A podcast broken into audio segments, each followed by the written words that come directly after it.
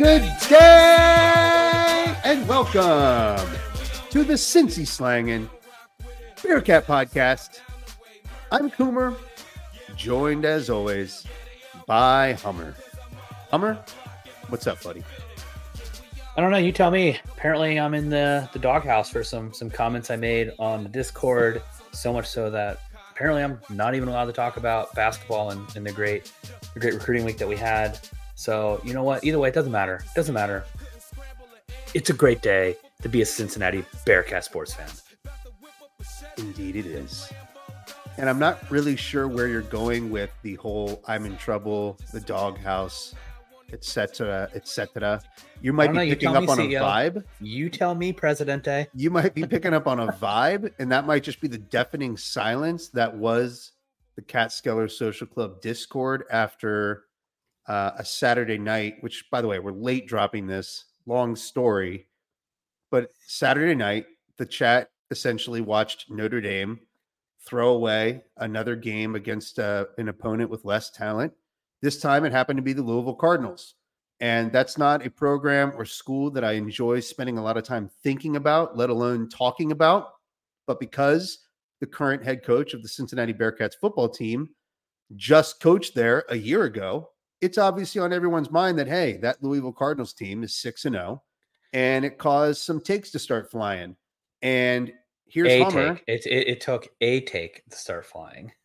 Here's Hummer on a Sunday after what seemingly was a day full of drinking, celebrating the return of, of Joe Burrow and Ja'Marr Chase and a Cincinnati Bengals team that looks to be alive again.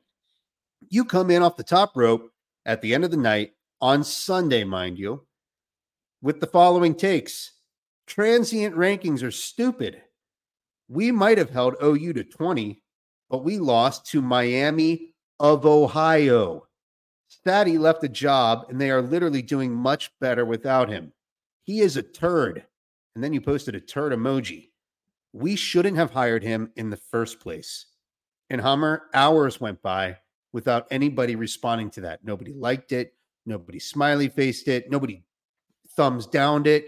Just you were ignored entirely by the entire Discord, which is nearly 200 people at this point, until user Cincy 2014 chimed in with a gif of an old man in the in the with the look of Abraham Lincoln beating a dead horse because that's exactly what you've been doing, Hummer. Your takes are beating a dead horse at this point. We get it. You did not like the hire. Neither of us loved it at the time, but he is in fact the head coach at this point. And to spend a random Sunday night or every weekend, even when the Cincinnati Bearcats aren't playing football, to spend every waking moment making that point is exhausting. And so, yeah, maybe you are in the doghouse in the Catskeller Social Club Discord. You know what? Sometimes I like sleeping outside. I like being out in nature. I like being alone in solitude. My view is I don't have to be I don't have to be in love with our coach in order to be a good fan. And I'm just not liking what I'm seeing and more importantly, I am looking at Louisville who is 6 and 0 after their coach left. Our fan base is saying, "Oh, six six wins is is the expectation to to be bowl eligible." His old team without him is bowl eligible. Meanwhile, we are losing to Miami of Ohio. I'm not happy. But by the way, someone did comment later on that he unfortunately is our turd.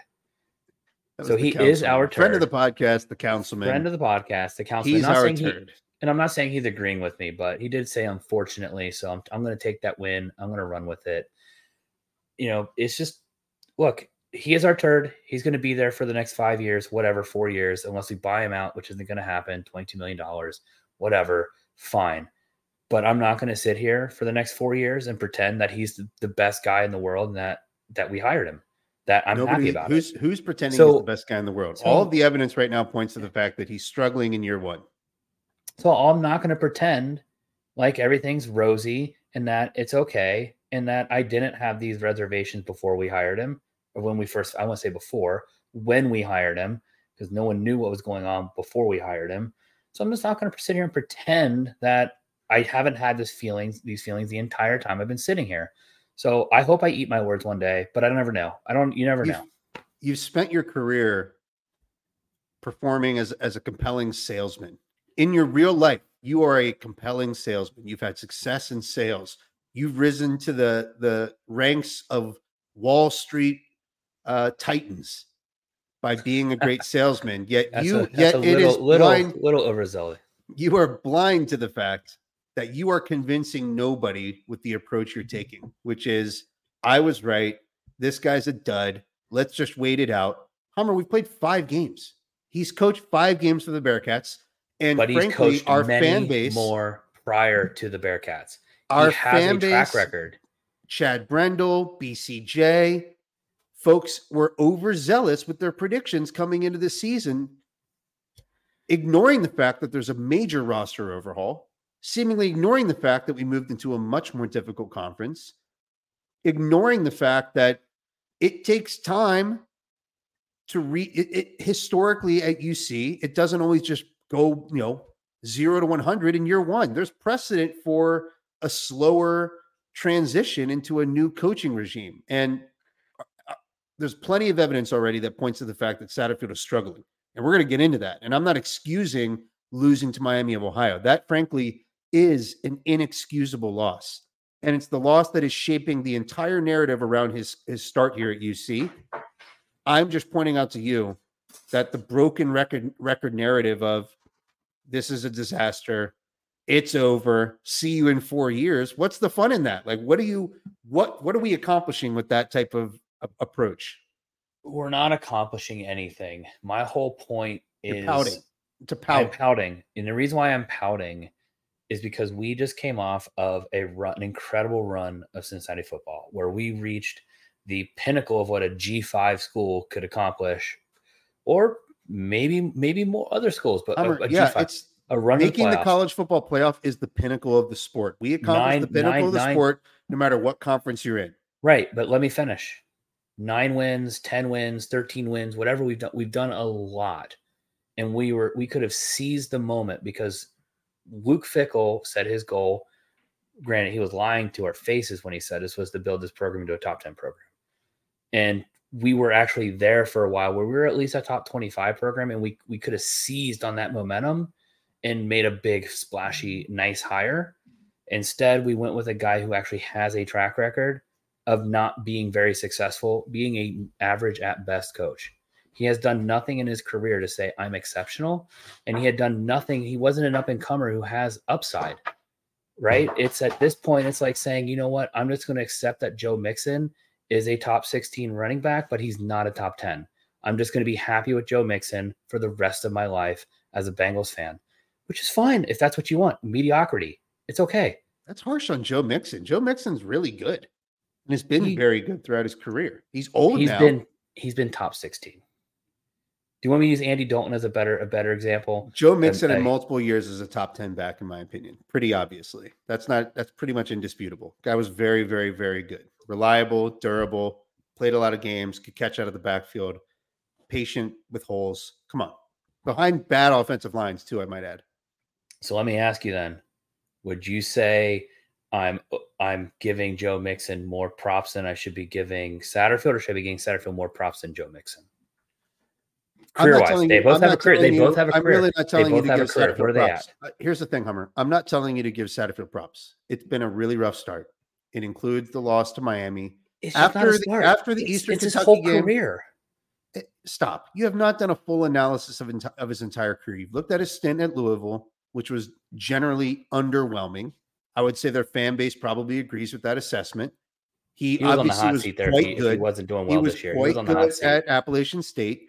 And if if if you can point to some things here, he came in as an offensive guru, and statistically, the team has had no problems moving the ball. But there are tons of red flags in terms of finishing drives of touchdowns, in terms of shortcomings in all three phases of the games uh, of the game. We've seen mistakes, you know, tragic mistakes in, in special teams that have cost us arguably two games.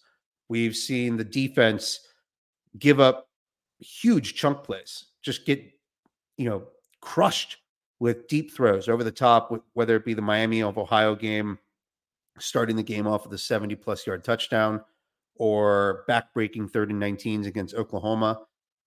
and then you see offensively the the situation in the red zone. And none of those things point to to massive amounts of optimism. I think what I'm just doing is being a little bit critical of your approach, which is this dismissive. 60, five 60, games into his first year. 68%, 68 win percentage at Appalachian State. Uh 51%. 51% at Louisville. Right. Right. Got and worse. Cunningham, it, it is clear through his process, he prioritized P5 experience over everything else. He wanted to get a coach who had prior head coaching experience at this level. In the offseason, we saw the momentum that Satterfield and his staff were generating and recruiting. We've seen that he they're investing tremendously in his support staff. Um, and there we all of that is TBD though. You can't evaluate that in year one. You frankly can't evaluate him in year one transitioning from the American Athletic Conference. Didn't we also want a coach that had Big 12. experience, I'm or, just saying- experience or wasn't going to embrace NIL?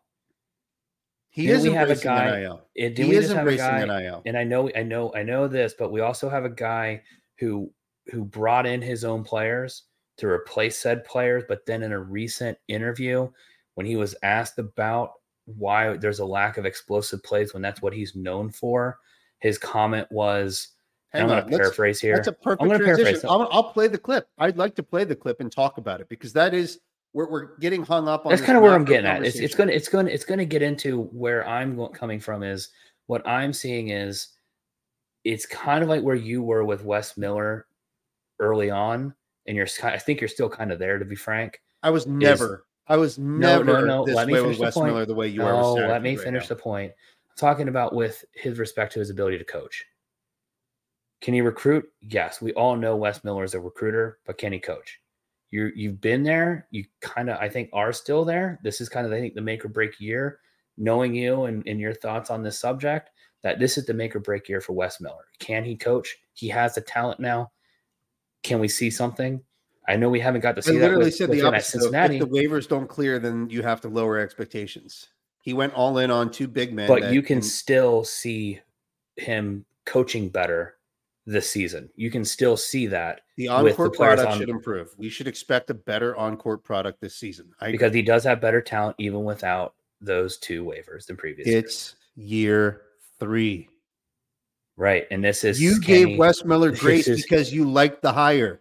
You're not giving Scott Satterfield grace because you didn't like the hire. This that's is all. That's the only difference for you. Satterfield's fifth year in Power It's Five his coaching. first year at Cincinnati, dude. Fifth year, and he doesn't have a track record of getting progressively Crazy. better. Crazy, crazy take. He's mediocre. Horrible take. Horrible take. Mediocrity. this is what I'm saying. You didn't like the hire, so you're writing him off. And I, it's just not healthy for you. It's not healthy for the fan base. You can't make your final assessment five games in. We are starting to get some, we're mounting some evidence here to say, hey, Houston, we've got some problems. There's some things to point to, but just jumping to this conclusion because you didn't like the hire in the first place isn't healthy. That's why And it's I not be a- helpful. And a it's fan, not That's what persuasive. I get to do. I don't need to be pers- persuasive. Look at the evidence. Read the tea leaves. Everything's going to fall into place. Well, I don't want we're to going to be saying the same thing. I don't want to get hung on this uh, up on this the entire time, and we've somewhat missed our window for some of these conversations because of an absolute disastrous recording snafu by me two days ago. Apologies for that to you, because to me that was one of the all-time Hummer performances, and folks just have to take my word for it. I don't want to regurgitate everything we did that night. I do want to talk about the viral moment from Scott Satterfield's press conference this week, which involved Chad Brendel asking him a fairly innocuous question, a question that when I heard it sounded a bit off the mark because it seemed to me to be ignoring the elephant in the room and instead talking about something that's generally not that big of a deal with this team. But let's go ahead and listen to this clip of Chad Brendel asking Scott Satterfield a question about explosive plays. Put it right up next to the mic. You got to put it. Last time it was a little, little quiet. Let's get it right up there. Want everybody to to be able to hear this, and hopefully we don't get this taken down for copyright. Your teams have traditionally produced a big number of 40 plus, 50 plus yard plays, usually among the most in the country. That has been lacking over these last three weeks. Is there any point of emphasis in a bye week where you can kind of examine maybe what was missed, were the plays there and you weren't making them, or yeah, how do you digest I that? think, I mean, one thing is, um, you know, we don't, we don't have explosive running backs. So that's a big step. Go back to my offenses over the last ten or twelve years. We've had a, a running back over the years that can go eighty yards. Our guy will get you the first down, you know, but we've seen it this year where, you know, we break out for a thirty or forty yard run and then we're getting tackled. But um, I think that's one thing, the reason why you don't have the 60, 70 yard plays. And then you know, we've had we've had some opportunities in in the passing that we didn't connect. Whether we get you know we get hit, the quarterback gets hit, um, or we overthrow it, um, you know, something like that goes wrong within the play. And um, you know, I think that's been the difference um, in the big plays. You know, and if you get a couple of those, men, you know, certainly be sitting here a little bit differently right now. And uh, they're out there, and I think we're close to hitting some of those. Um, you know, hopefully this week we'll be able to hit those. I I think you know you're just one step off, or um, this is such a just a small little fine uh, window to, to make those plays happen, and uh, hopefully we'll be able to get those. Honestly it's it, there's things in there. Every time i listen to that conversation and that that back and forth between brendel and satterfield i there's new things that that i'm seeing that i'm hearing that just rub me the wrong way a bit.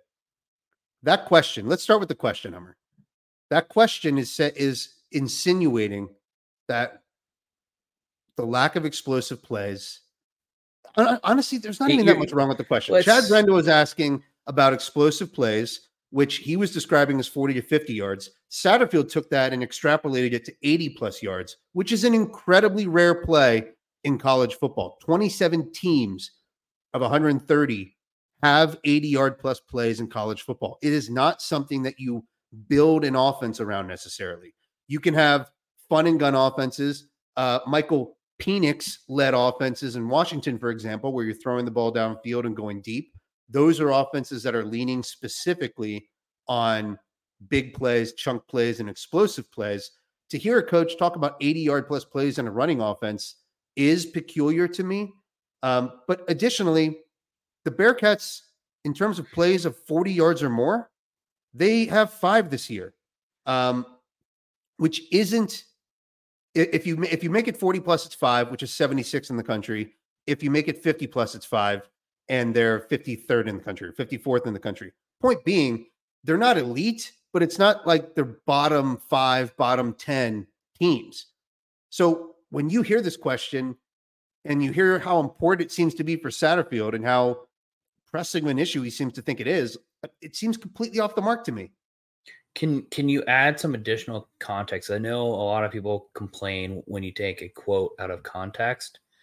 What happened later on in that interview? What he didn't he he specifically pointed out player groups as being eh, what was it? Eh, paraphrase it for us. Well, I'm not, I'm not, that's the context for that specific question and answer. Later in the but I think what he conversation, talks he did is back important. off the comments about the running back a little bit. I think he realized those comments were a bit harsh. I'm kind of throwing, in a way, that that conversation seemed to be blaming players for their lack of innate speed for some of the offensive problems. He in that in that answer, he said we might be sitting differently if a couple of those plays go to the house. My biggest issue is that you wanting more explosive plays and thinking that that's the difference from being, you know, in being four and one versus two and three is an absurd comment to make, Hummer, when your offense right now in the red zone from a touchdown percentage standpoint ranks 127th in the country. That is your problem, Scott Satterfield. Your problem is that you are moving the ball down the field. These running backs are gashing defenses at times for 40, 50 yards or more. They're getting first downs. We've seen our social media team brag about the yardage. We're moving the ball. When you get to the red zone, you're not finishing drives. That's a bigger issue. Now, that's not the question Brendel asked him. But if you're if you're Satterfield, it sounds so it just sounds there's a lack of leadership that exists when you take a question like that and and run with it.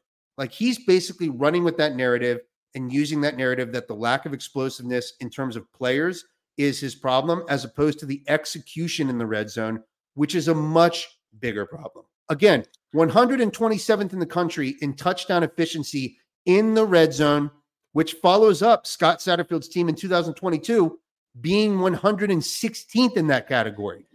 This is a, a Scott Satterfield red zone problem. This is not so- a this is not a Corey Kiner can't go 80 yards problem. Come on. You're 100% right. And I'm going to, I'm not going to, I don't know if it's breaking the fourth wall here or the third wall, whatever wall this is. So we've had this conversation before and we nailed it out of the park, but here we are trying to recreate magic. So I'm not going, I'm going to kind of paraphrase what we kind of came through the first time we went through this conversation, which was the con the, the question that Brendel asked, I thought was really good. And I thought it was really good because it it it gave it gave Satterfield a, a toss up, a layup, an easy way to answer that question, which is explosive plays aren't really important to our offense. What's important to our offense is scoring touchdowns, and that's something that we need to work on as a group.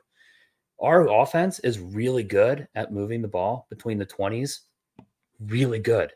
We can get from one end of the 20 to the other end of the 20 but we don't execute. We don't need explosive offense in order to score tutties here, right? We need to figure out how we're going to do that when we're actually in the red zone. And if and if that's what we're insinuating is that we don't have the horses to score from the 40 yard line, the 50 yard line, or the other 40 yard line, then we have bigger issues at hand.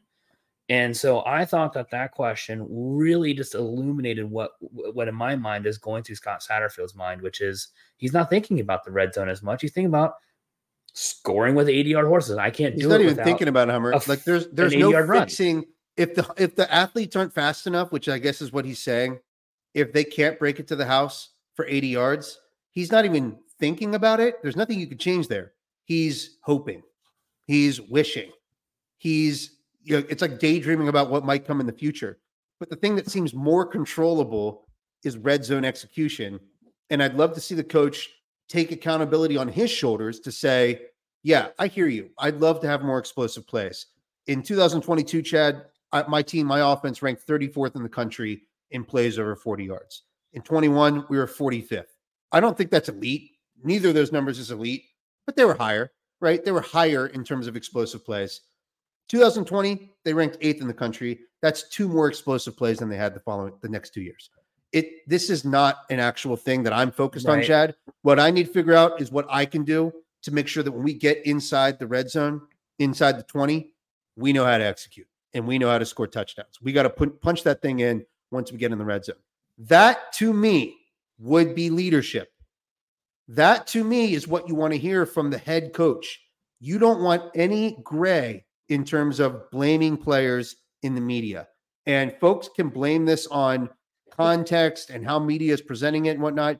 Scott Satterfield did a shitty job answering that question. That's a really poor answer by someone with a lot of experience. You have to do a better job in that moment, taking accountability and really pointing to what's important for this team to improve moving forward. And until we solve those red zone issues, which by the way aren't just offensive, defensively, we are 100th in the country in scoring percentage defense in the red zone. We are not stopping anyone in the red zone. We are not scoring touchdowns in the red zone.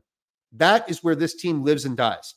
If we're going to live and if we're going to get get our wins in the Big 12, get to that 6 and 6 mark that everyone's yearning for, we've got to score in the red zone. So I'm going to ask you a question. One of them here is just it- it's a softball, it's a layup. Based off Scott Satterfield's comments, was I guess this is a this is a leading question, a loaded question. I don't know if it's loaded as much, but was the running back group, the running back room, was that a room you were worried about going into the season? No. No. Right. And Can not you- only but don't even have to expound on it. You're just like, no, I'm not. besides coming into the season, if you were evaluating position group performances so far this season, like how have our quarterbacks done, aka Emory Jones? How have our defensive backs performed? How have our how's our defensive line been? Where where's running backs in terms of order of performance? After our defensive line, after our defensive line, it might be running backs number two.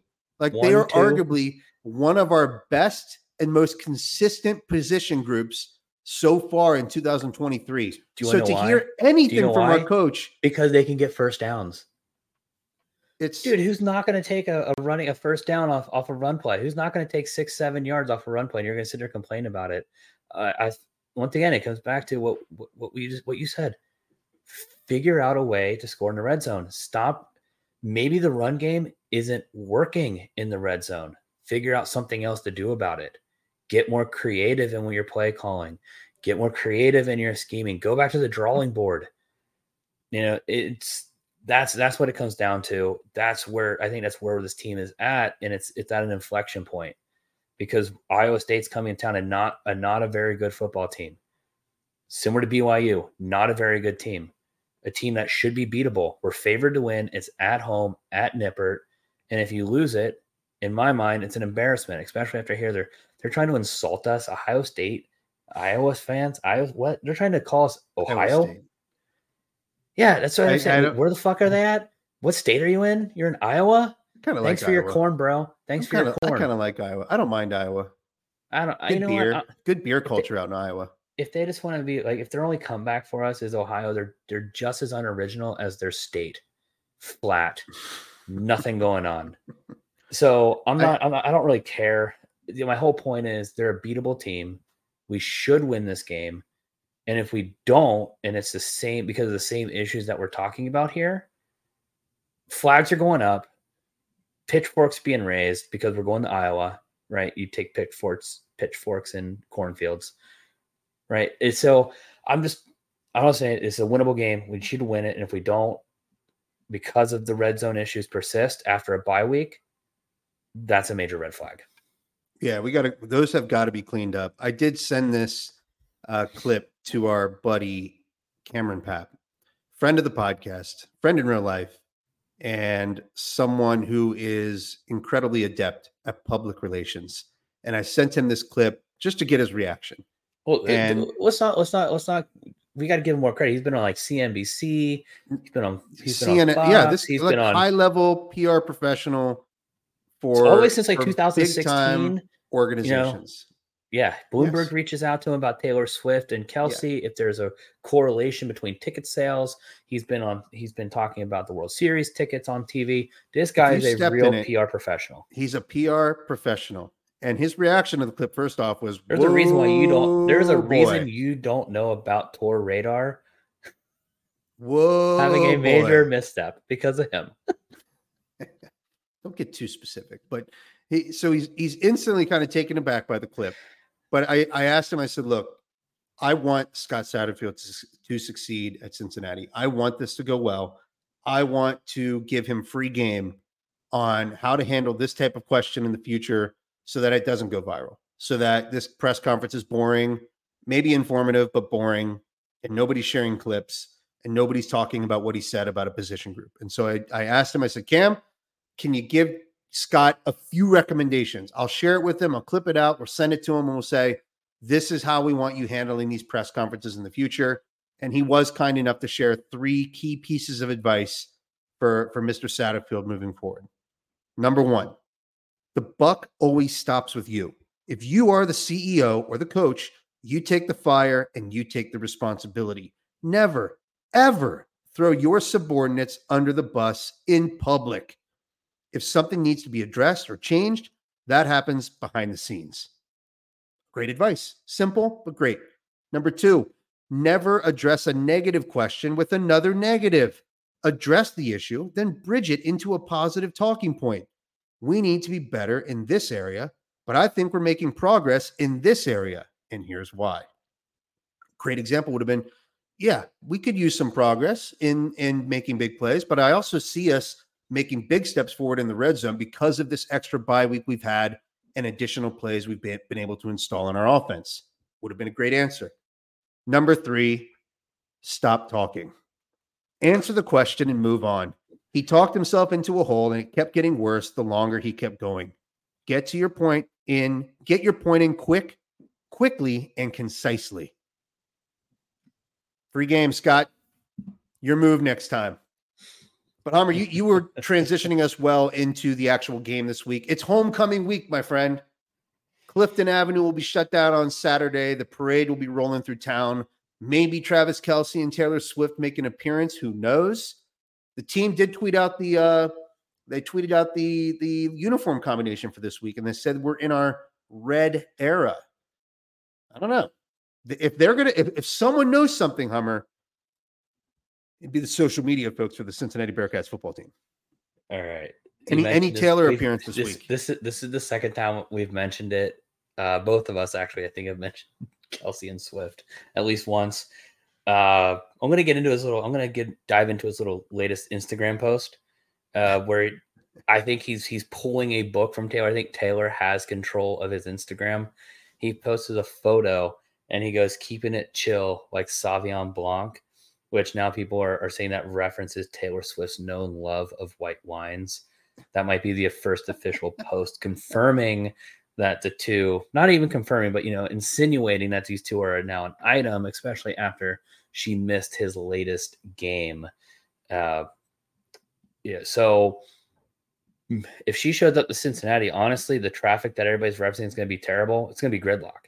She's going to bring Yeah. more traffic than a president would cincinnati If so if that happens, my recommendation my recommendation would be join this the Catskeller Social Club Discord and ping me directly. I've got tips on parking that that I can give you. Free game. you have a spot on- you have a spot in your your yard for I've got multiple dollars I've got spots available if Taylor Swift happens to be in Clifton this Saturday.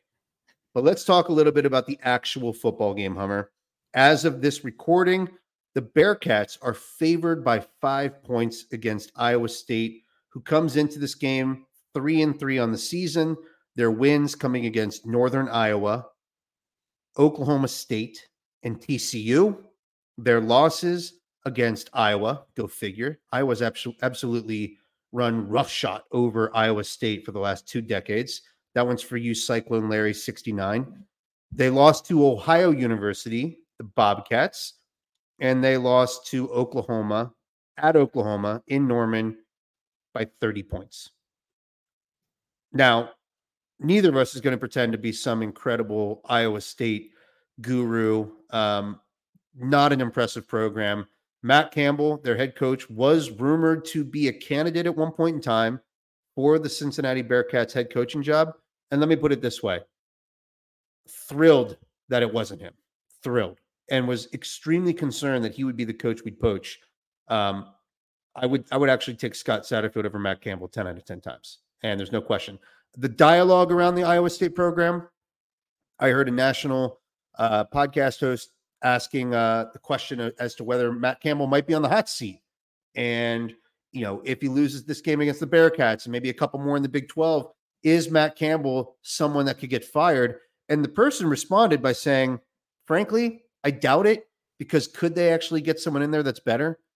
They, they were essentially saying this is not a program that can attract a big time head coach and would be in serious trouble if they did fire Matt Campbell. Their program is not in great shape right now. They are coming to Nippert Stadium, noon kickoff, raucous home crowd. Vegas has the Bearcats favored by five. This to me is setting up as, a, as the moment for Scott Satterfield to get this train back on track, end the three game losing streak, and achieve the Cincinnati Bearcats' first win in Big 12 conference play. What say you?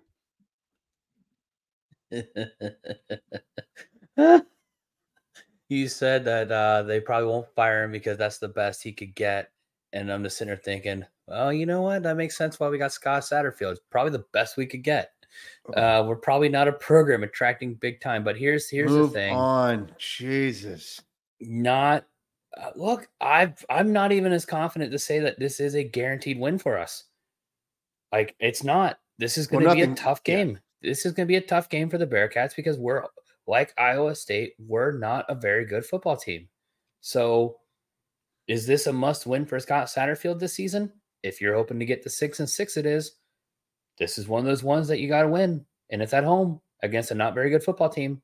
Yep. Can this it be done? game. Absolutely. Do we have the talent to do it? Absolutely, we do. So, can can it be done? Hundred percent. This is this is a 100% winnable game. You should be able to put the check mark on that win column, but I'm just not confident enough to say that I would take the Bearcats on the spread. I'd take them on the money line. There's some statistical trends with Iowa State through five games, sorry, through six games that I would say shake out favorably for the Bearcats. This team's only averaging 21.8 points a game. They have not been an explosive offense. They're converting only 31% of their how do you, third how downs do, on how the do you season. define that? How do you define the explosive offense? Is it points or is it plays? An- another another nitpick of that answer is explosive 40 yards. Yes, a, a 40 yard play is explosive. 50 yards is explosive. 80 yards is a fucking gargantuan play that you remember. You have like two of them on a season. Stop talking about 80 yard plays. Joe Burrow throw a 60 yard perfect dime in the air. That is like an exceptional play that doesn't happen all the time. The, the, the reference 80 yards, you could have just been like, you know what? We've had a few, we've had some good ones this year, but we're, we're working on other aspects of our game that don't necessarily involve relying on big 80 yard plays. We want to get better at, at, at moving the ball within the 20 yard line, and we're working heavily on that in practice. Teams teams certainly talk about explosiveness, but they talk about it in terms of like 30, 40, 50 yard plays. If you're hitting those consistently, you know you're going to hit big plays overall. And so spe- specifying it or, or narrowing it down to 80 yards, as this coach has done now, I think two different weeks in press conferences is crazy to me. But alas, our defense. What's the weakness of our defense, Hummer? What have we? What have we? What's driven us mad this year defensively? the, the secondary. The secondary teams are throwing the ball all over the place, right? All over. BYU, BYU had negative two yards passing through 29 minutes and finished the game gashing us for for like 250 yards. And it wasn't necessarily in these like small death by a thousand cuts. No, these were gigantic plays downfield, huge holes in the defense. Taylor Swift reference. Iowa State's only averaging about 200 yards passing per game. This and they're averaging only 6.6 yards per attempt. This is not a team that's getting downfield explosive plays. All of all I'm saying, Hummer, if you're looking at how this team sets up coming into Nippert Stadium, home game, homecoming, Taylor screaming, "Let's fucking go in the stands." You can't lose this game, Hummer.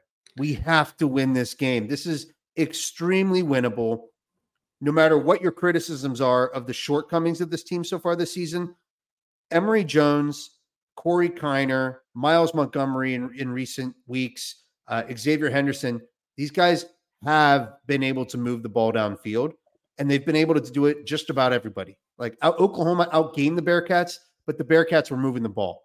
If the Bearcats can continue doing that against Iowa State, paired with Iowa State's lack of explosive plays, and hopefully two weeks off for the Bearcats and their ability to to skim, you know schematically tighten things up in the secondary, this sets up for a truly great opportunity to get the dub. And I think it's fun to go into a game homecoming weekend with an expectation that we're going to be the first newcomer Cincinnati, the the first new arriver to the Big 12 conference to get a win against a, a an old school Big 12 opponent. That is, unless Houston pulls off the, uh, I guess, what would be an upset against West Virginia that's currently occurring as as we record this podcast. But yeah, I, right. I honestly think So- fan base. If you're if I'm the fan base, I'm getting excited. Not only do I think the Bearcats win this game, I think the Bearcats can win this game by double digit points. I'm I'm getting on the I'm getting back on the uh the the, the gambling train here. So here here's my picks. Cincinnati total points 24 and a half plus 100. Take it. Take it. Take it. To, to There's no yards, there's no yardage one that I can take, but whatever the pick the over. Um, I'm still going to stick with with the the money lines at minus 192. So I'm probably going to stick with the with the money line and maybe try to parlay that to get some extra juice because I do think the Bearcats are going to win this game. It's just I, I'm just BYU has me scared. Okay, BYU had me scared. I'm not. I'm not taking the Bearcats on spreads. That's tough. That's tough. BYU was a season. traumatizing experience. It was late at night. Everyone was exhausted and drunk, and it just it hurt. It hurt on a number of, of levels. but but I'm here. I'm here for the money line. I'm here for uh for the for the total of 24 and a half on the over for points. Uh, I'm also going to take. I think I would go into the halves and say, I I think that we would probably get the. It's how much I'm thinking we're gonna we're gonna score a lot this game. It's gonna be scoring with a vengeance. Over 21 and a half for this for the uh 20 and a half for the for the first half. Taking the over between both I teams. I'm with you. Both teams. So, well, I don't know about that. Wow. No, total, total, cow. total, total score. It'll Oh, 20 and a half score. first Okay. half. I'm I'm looking at this as a high scoring outing for the Bearcats. Uh, they're going to cross the 30 point threshold against Iowa State, probably low. I'm going to say 31 points uh, scored and holding Iowa State to 17 points uh, with the combination of a, a truly dominant performance from the defensive line and I think the return of Sammy Anderson, so long as that actually happens, um, mixed with the two week break and Coach Brown, the defensive coordinator, his opportunity to figure some things out defensively. I see this team locking in with a really strong performance behind a loud, raucous Nippert, Nippert Stadium crowd. 31 17 is the official prediction. The hype train. It, I, I won't call it a full on hype train. That would be disingenuous given what's already happened this season. But Scott Satterfield's going to win some hearts back over. He's going to relax some people that have been upset about the performances against BYU, the second half against Pittsburgh, the disaster against Miami. People are going to realize uh, the sky is not falling, that hope is not lost, and that there is an opportunity for Satterfield to build some momentum and, and rack up some W's in what is a fairly a, a fairly weak conference overall in the Big 12, especially knowing that we don't have Texas on the schedule. And we just saw, you know, Kansas State not on the schedule either, just lost to Oklahoma State. Um, Texas Tech lost their starting quarterback. There's opportunities for a lot of wins in the Big 12 conference. There's also opportunities for a lot of L's. But when you when when it is games like this, home game, homecoming, Iowa State, it it feels like a must win right now. This cannot go to four straight losses. And so I'm hoping the bye week does the Bearcats a solid and we are celebrating loudly, wildly, and drunkenly come 3 3:30 p.m. on Saturday afternoon. I will not send a text message or a, a group chat or a Discord chat until Sunday night, regardless.